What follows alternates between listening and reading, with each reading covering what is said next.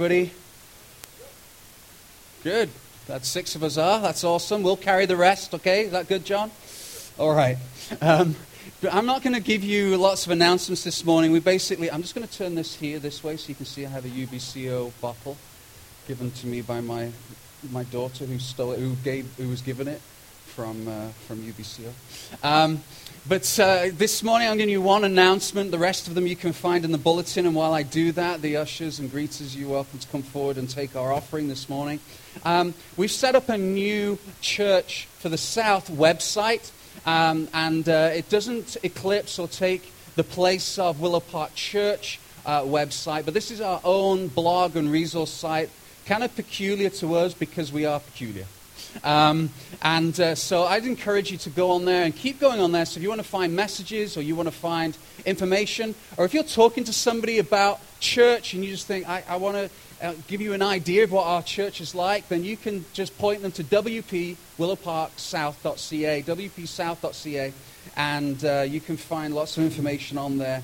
Thank you to the uh, 80 or so of you that signed up for 21 days for the city. I was so encouraged that you are uh, you're, you're in. You want to pray for our city for 21 days. If you have not signed up and this church is your home, then please sign up by going to wpsouth.ca forward slash 21 days and you'll be able to sign up there for our daily kind of uh, prayer devotional that happened between March 1st and March 21st. I really believe that these 21 days are going to be the three most significant weeks that we have had in the South yet. I'm believing for more, but those 21 days, if you are in this church, you need to sign up, get on that devotional, and let's pray together for the same thing every day for 21 days and believe God for incredible things for our city as well as our church in the city. The scripture says, pray for uh, the city, pray for it on its behalf, and in its welfare you will find your welfare. That's our heart. So I'd encourage you, even now, uh, just, just go there, wpsouth.ca, sign up, name, email, done, deal, and, uh, and we will be good to go. Uh, please turn to Ephesians chapter 2 and verse 18. I'm going to read one verse to you, and we're going to camp out there for the rest of our time together. Ephesians 2, verse 18 says this For through him, Jesus, we both, Paul is talking about the Galatian, uh, sorry, the, uh, the Gentiles as well as the Jews, we both have access in or by one Spirit to the Father. For through him, we both have access in one Spirit to the Father. Through who? Through Jesus. We're going to unpack this this morning. I knew I was in trouble a few years ago when we first came to Kelowna when I was invited to a, a group of people. This was as a, a foreigner. Sarah and I both were invited to this, this small group. I knew I was in trouble when I overheard in the conversation going on to the right of me, just in a small group, these words. This is what was being said in a Christian group. Um, so they, I, I, do know that these people had only just met, and so they said, hey, why don't we have lunch next week? And, and the other person said, I think that's a great idea. The only problem is, is I'm in Hawaii next week, so I'm not going to be able to have lunch. Nothing strange there. Lots of you are going to Hawaii, right? Ed and Bonnie next week. Praise Jesus. Um, so nothing strange there. But then the next thing that happened blew my mind. I knew at that point I was in trouble, in the wrong place, at the wrong time, because the answer to it was, oh, you're in Hawaii next week for lunch. Yes. And then the, the person turned over to their partner and said, honey, what are we doing next week? She said, not very much, but I do need to do, be at the volleyball tournament at the end of the week. Okay, well, do you fancy going over to Hawaii for a few days so we can have lunch? I am not kidding you. Am I kidding, love? I am not kidding you. I knew at that point, wrong tribe. I do not fit. You want to have lunch? Well, I can meet you at McDonald's next week if my wife gives me some money and we have a coupon. I knew that I was in trouble. I did not fit. I was an outsider. Lovely people, not criticizing them. But I just immediately thought, I'm not part of that tribe. I'm not part of that tribe. If I was going to give you a title for this morning's message, it would be this Access Granted. Access Granted. You know, we very quickly become cynical about other people's tribes. It would be very easy for me to get very cynical about the clear wealth that those people were very used to having. That was mind blowing to me. I could get very cynical about that. Well, isn't that that's terrible? Last week I told you that uh, for that uh, Bill Gates has uh, would have the equivalent effect on his overall wealth. Spending 1.3 million would have an equivalent effect on his overall wealth as me buying a can of Coke from the 7-Eleven, and its effect on my overall wealth. He can spend 1.3 million, whereas I spend a dollar thirty. Now we can get critical about that. But the reality is this it's a different tribe. We're desperate to get into our own tribes. We're desperate to get access to other groups. That's a group that many people would dream about. And we get very cynical about it. Well, that's just not right. That's, tr- that's terrible. That's awful. While at the same time, listen to me, while at the same time desperately trying to get into another group, our own. I want to be in fill in the gap tribe. You might not call it a tribe. I'm going to use the word tribe because I think it paints a good picture in our minds. I want to be in that group.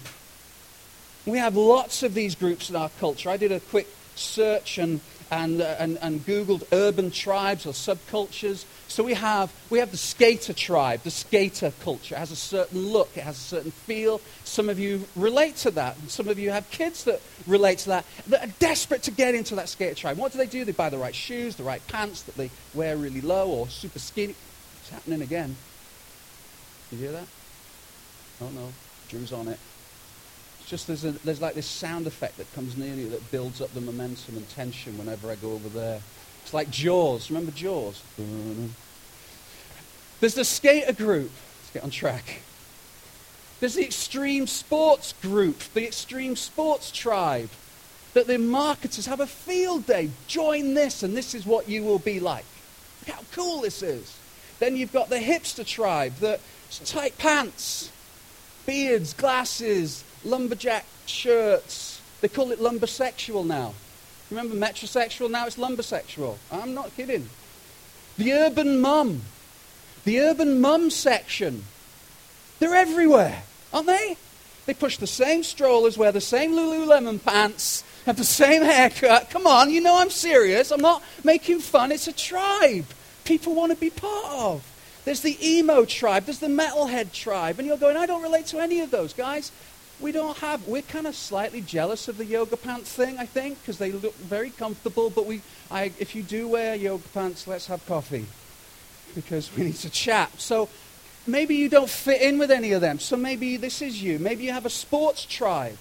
You find your identity and security within supporting a certain sport. Maybe you have a tribe based on geography or income or the type of car you drive, or the type of house you want to own, or, or the, the, the kind of the inside circle you want to be part of. Maybe it's your profession that gives you significance and a feeling of belonging and, and access. Maybe it's a certain group of friends that you want to be part of, and you don't feel that you're in yet, but you want to be in. You want to, you want to be part of what they have. You want a certain relationship. So maybe you're in the single tribe, but you want to be in the married tribe. And, and, and it's like, well, maybe you're in a single tribe, you want to be in the dating tribe, because all those people that are dating just seem to have so much fun. Yeah, no, not so much. And then so you're in these different tribes. There's the atheism tribe. There's the, well, I just want to keep life simple. I'm going to drink out of mason jars. I'm not going to wear any shoes. I'm just going to be simple. And we're critical of other tribes while maintaining our desire to be in another one. Marketers do exploit this. You know, if you wear these Tom shoes, you're in the Tom's tribe. You're immediately communicating to somebody else, this is who I am. This is what I do. This is where I belong. We need to belong. It's a basic human need. We need acceptance. We need love. We need connection. We need comfort. We need hope. And oftentimes we look at the different tribes that our culture gives us, or maybe we make up our own in friendships and, and different inside circles. And, and unless we're in that, we feel like we've been rejected or left behind. This passage in Ephesians chapter 2 is all about Paul talking about the death of Jesus Christ. And he's saying that the death of Jesus Christ reconciles us, brings us back to God, and brings us back to one another and brings us back to the way that God created us to be. And, and he's saying this is, this is what it means to be a believer in Jesus Christ. It's reconciliation. But I have a question for Paul that he answers in verse 18. Here's the question that it, all of this chapter builds up to. It's this question So what? So Jesus died on the cross. So Jesus lived for 33 years and he did some good things and he was a good teacher and he died on the cross. So what? What difference does it make to me? And, and Paul answers this in this verse because he says, For he, Jesus, for through him we both have access in one spirit to the Father. If you want to know, if, if somebody says, so what? Why Christianity? Who cares? It's this reason. It's so that we can have access. The Christian life is all about gaining access to the Father God. And this verse tells us that access comes to the Father through the Spirit, sorry, through the Son by the Spirit. What's Christianity all about? It's not just about peace and love and joy and kindness and belonging and all that kind of stuff. And that's wonderful and beautiful and needed. All those are byproducts, added benefits to the ultimate benefit, which Paul describes in Ephesians 2.18, which is you get access. Access is being granted to you. So why is this important to us? Well, I've already described it's part of our human condition where we need to be on the inside of something. There's no fear like the fear of rejection. There's no fear like the fear of being left behind or out. It, it grips us in a way that nothing else does. That if you feel that there's a group that you should be part of that is leaving you behind or ignoring you, it creates a pain and a tension where we will quite literally do anything to get into. You only need to look at the gang culture in, in, around the world and the initiation and the things that they have to do in order to get into this particular tribe. They will do horrific and horrendous things in order to get into this tribe because that sense of belonging is so paramount to us as people, not just Christians, as human beings. Our world is full of inner circles or tribes that we long to be in. We need to belong. We need acceptance. We need comfort. We need hope. We need connection. So, my question to you, first of all, this morning, Christians or people who are just seeking out and searching and thinking through, maybe you think you're a Christian, and I'm maybe going to jolt some of your thoughts this morning. My first question is this What tribe is it that you are trying to break into or stay in? What is it outside of you that dictates and controls? that upsets you and divides and, and consumes and drives you, where you you make decisions and you go places and do things and say things and post things and, and sacrifice things and give to things that, and spend money on? What is it that you are trying to be in on? And whatever it is that you're seeking, does it give you answers and does it truly give you hope? Let me be silly for a second. Does wearing a pair of Toms give me the answer and hope I need to carry me through life? Does driving this certain car, does being able to be in a tribe that, that's wealthy, there's a tribe that owns or has or looks, the fitness tribe, oh my goodness, I could, I could go on about that one. CrossFit. Man, they've created this beautiful tribe. If you're not a CrossFitter, you're nothing. If you haven't scabby hands, you're nothing. But if you're in, see, marketers have this. They play on our need to be accepted. But will CrossFit or fitness or looks or money or house or car or job or clothes or fashion or academia or degree or will all that actually provide the answer and hope that we all strive for? Because this is what we do. We sit in our tribe and we think, well, let's say our tribe is a strong political thought tribe. And we think that's the answer, whereas we all know it's not. Well, money, we need, we need more money. That, that's the answer. More money needs to be given away. No, no, no, that's not the answer either. We know that. We've tried that. We think whatever tribe we're in does have an answer, but it just fails so quickly. So, what will give that hope and satisfaction? And, and, and by the way, I'm not saying there's anything particularly wrong with those tribes. I'm just saying you're not going to find your life's answer in them. Where will you find it? You're going ahead of me there a little bit, Levi. I love, I love how passionate you are. He's preaching. It's good. where, where, where, is, where do we find that satisfaction and hope? It's God's tribe. It's God's inner circle. Listen to the verse again. For he, for, for through him, we both have access in one spirit to the Father. We get access to the ultimate tribe, God's inner circle. We get access to the divine. We get access to the divine. So, my second point, you, you can do it now, Levi. We get access to the divine. See, this word access is really interesting. It actually means it's not a, a, doorway like you think access into a room. It doesn't mean that. What it actually means is an introduction. It means introduction. Let me put it this way. Let's say you want to meet the, the Queen or the President of the United States or, or somebody very, very important in, in our world. Whether you think they're important or not, they're important in the view of the world. If you want to gain access to them, then you actually need to be invited. You need to be introduced to them.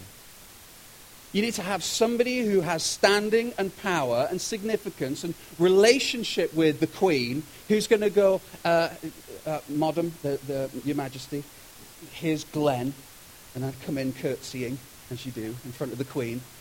And you shake hands. Because regardless of your thoughts about the Queen or any of these other political leaders, there is something that there's a bit of a weight and awe that goes around them. Do you say awe, A-W-E? Is that how you say it? Not one of these. Awe. Awe. Ah, ah, that's how you say it, isn't it? Ah. There's a weight and ah, awe around these people. That you can't just kind of go blundering. Try it. Go blundering in and try and introduce yourself to the United States of America. Let's see how that works out for you. With four or five shots in the chest from their Secret Service. You need to be introduced. Mr. President, here's Glenn. And then they'll say, here's how I know him and he'll go, Glenn, I've heard all about you. No, he wouldn't. It's good to, good to meet you. Why does he want to see me? Why is he happy to meet me? Not because of me, but because of the person who's introduced me. Does that make sense? It's an important word. We get access, an introduction to the inner circle of the Father God himself. This is, I'm talking like the king of the universe. I'm talking about the one that kings and queens and presidents will bow down to. You get access. The one where mountains will shake, the sky will split open, the power and the significance and the weight and the glory of God Himself, the Father. The Trinity. You get access you get introduced. He takes us in as Christians into his life, into his thoughts, into his secrets, into his advice, into his heart, and he says, You're in. You have access. You get to know me. You get to know God. See, this, this access is also a very similar, and some would say, some Bible scholars would say, the same word as knowing. That there's this, there's this sense of knowing as you get this introduced, that, that the person who, who knows you and knows God gives you that introduction. So there's a, there's a knowing of God.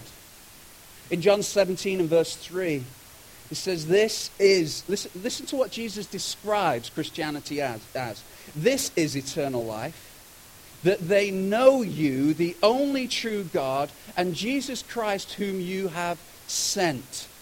That you would know the true God. Now, let me just describe to you what I mean. There's knowing about God. I tell you, I, I had this intriguing um, well, I was in Starbucks in, surprise, surprise, in, in Abbotsford, and uh, a week or so ago, and I was just, I was just sat reading, and I was making some notes and, and journaling a little bit, and then this lady sat next to me, and, and she, she, uh, she, she commented on my shoes. They're these shoes. Now, I don't know if you can see anything. There's nothing special about these shoes.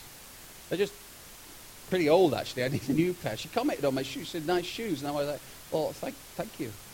And she, and then as soon as I said thank you, she heard my accent. And so she said, oh, where are you from? So uh, I, I, closed my journal and, and, I, and I started chatting. I said, oh, I'm from Britain. Or what? And then the next question that always comes, what brings you over here? Which is a good question. It's a fair question. So I said, well, I, I was working. I was very careful what I said because generally speaking, if I, if I want to just be left alone, all I have to do is put the word pastor in as quickly as possible and the conversation's ended. So I thought, okay, well, I came to work as a director at an independent school just outside Vancouver. And immediately she said this. Was it? And she went like this. She went, is that a Christian school? I was like, oh gosh, I'm in trouble. And then and I said, well, yeah, yeah, it was. That's all I said. For the next 10, 15 minutes, I had this absolute tirade of anger and hatred and abuse about not only Christianity, which I can kind of understand, but about Jesus. Now I'm thinking, boy, I was kind of waiting for a head to turn. I'm, I'm thinking, I'm in trouble. She was mad. Like, I could visibly see her changing in front of me. Anyway, halfway, literally halfway through a sentence, she got up and went to the washroom. And I'm like, oh, I didn't say anything. And this guy across from me, because we're in like four chairs, he was, he went, he went really quiet. He went, he said, are you a Christian? I said, I said, yeah. And he went, so am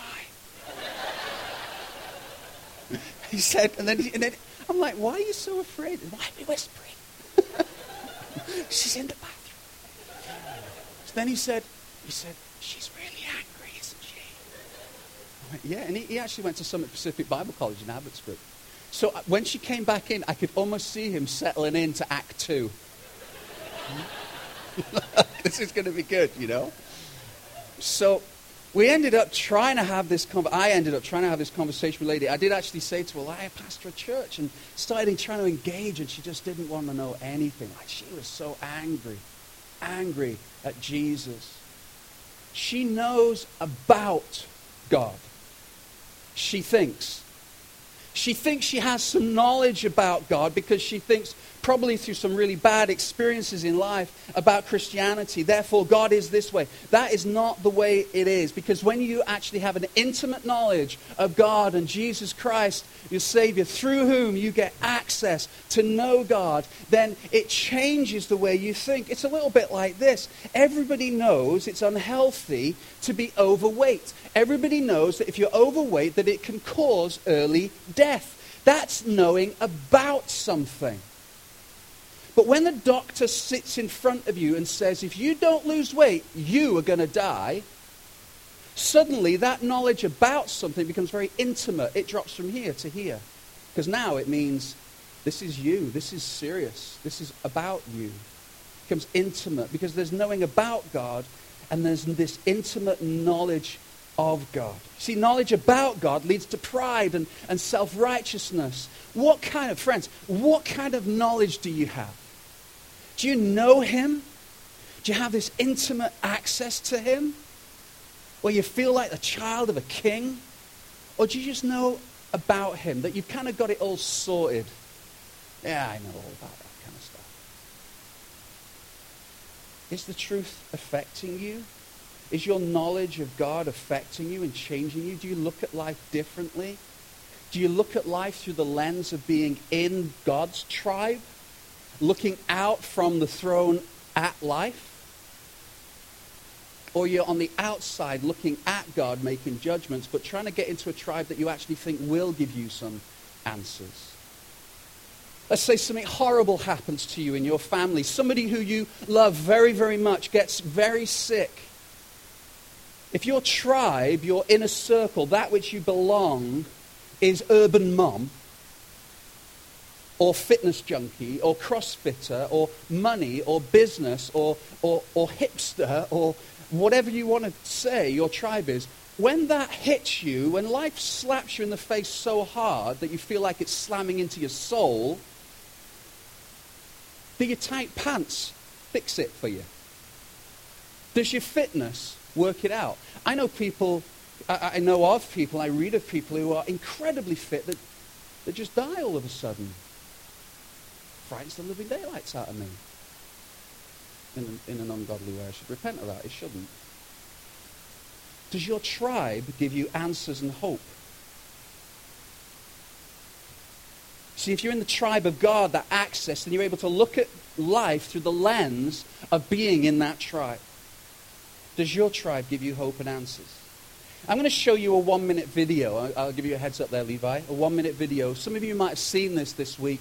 It's gone viral. Uh, a video by an actor that you'll recognize. He's been in, he's been in uh, lots, he's a British actor. He's been in lots of different things in Britain, but recently you might see him in The Hobbit. His name's Stephen Fry and he's in an interview situation with an Irish Catholic, I believe, interviewer, and the, the, he asks a question to Stephen Fry. Now, I want to give you a warning.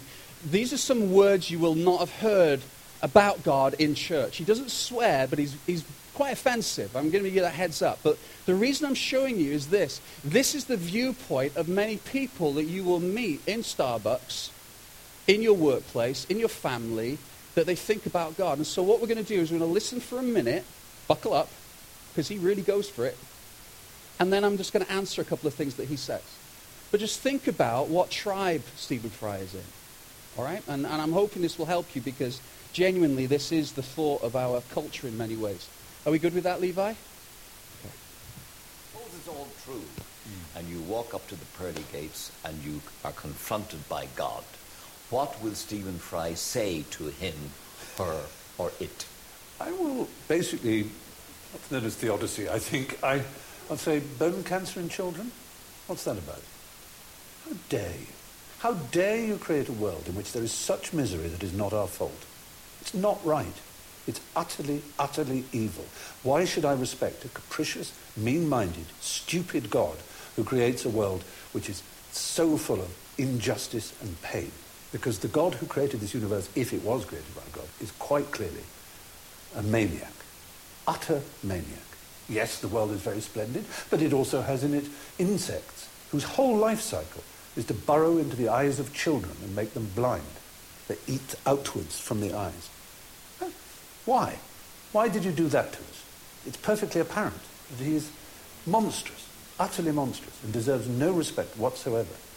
The moment you banish him, your life becomes simpler, purer, cleaner, more worth living in my The moment you banish God, life becomes simpler, purer, and easier. Really? So let's just take two things that he said. His tribe is atheism. Out and out atheism. First of all, this isn't one of my things. How angry does he get about a God he doesn't believe in? You notice that? How, how, much, like, it's quite intriguing how quickly he blames a God that he doesn't believe in for the things in the world. It's kind of a logical and philosophical problem there. But let's just take two things. He talks about horrendous, awful, dreadful things that happen in our world bone cancer in children, any kind of cancer, any kind of sickness, the, the insects that burrow from, from I didn't even know they existed. Um, but, you know, the, the burrow through your eyes and, and, and all those kind of things. That, that, here's the challenge I have. Let's just take God out of the equation. Let's just say God doesn't exist for a second. Does that give an answer to all those things? Does Stephen Fry's tribe now, as atheists, have an answer for all that evil that is in the world? No. In fact, what it becomes is even worse. And, and, Nietzsche and others, people like this who work very hard to actually remove God, you get to the point of absolute sheer hopelessness when you remove God from the world. Now, I'm not standing here as a pastor, nor as somebody who loves and studies the Bible and saying, okay, here are the answers to cancer and those really bad bugs and everything else, other than uh, it's not God's fault. We live in a broken world. You don't need to be a Christian to see that the world is broken. And, and as a Christian, I believe the world is broken because sin came into the world by choice through Adam and Eve that has just wrecked our planet. The Bible says our world is groaning waiting for the return, waiting for the reconciliation back to God. But to Stephen Fry, I would want to ask him, okay, well, let's remove God. What, tri- what answer, what hope does your tribe have if we remove God? None whatsoever. Nothing. In fact, I could easily argue that it becomes even more hopeless, even more desperate.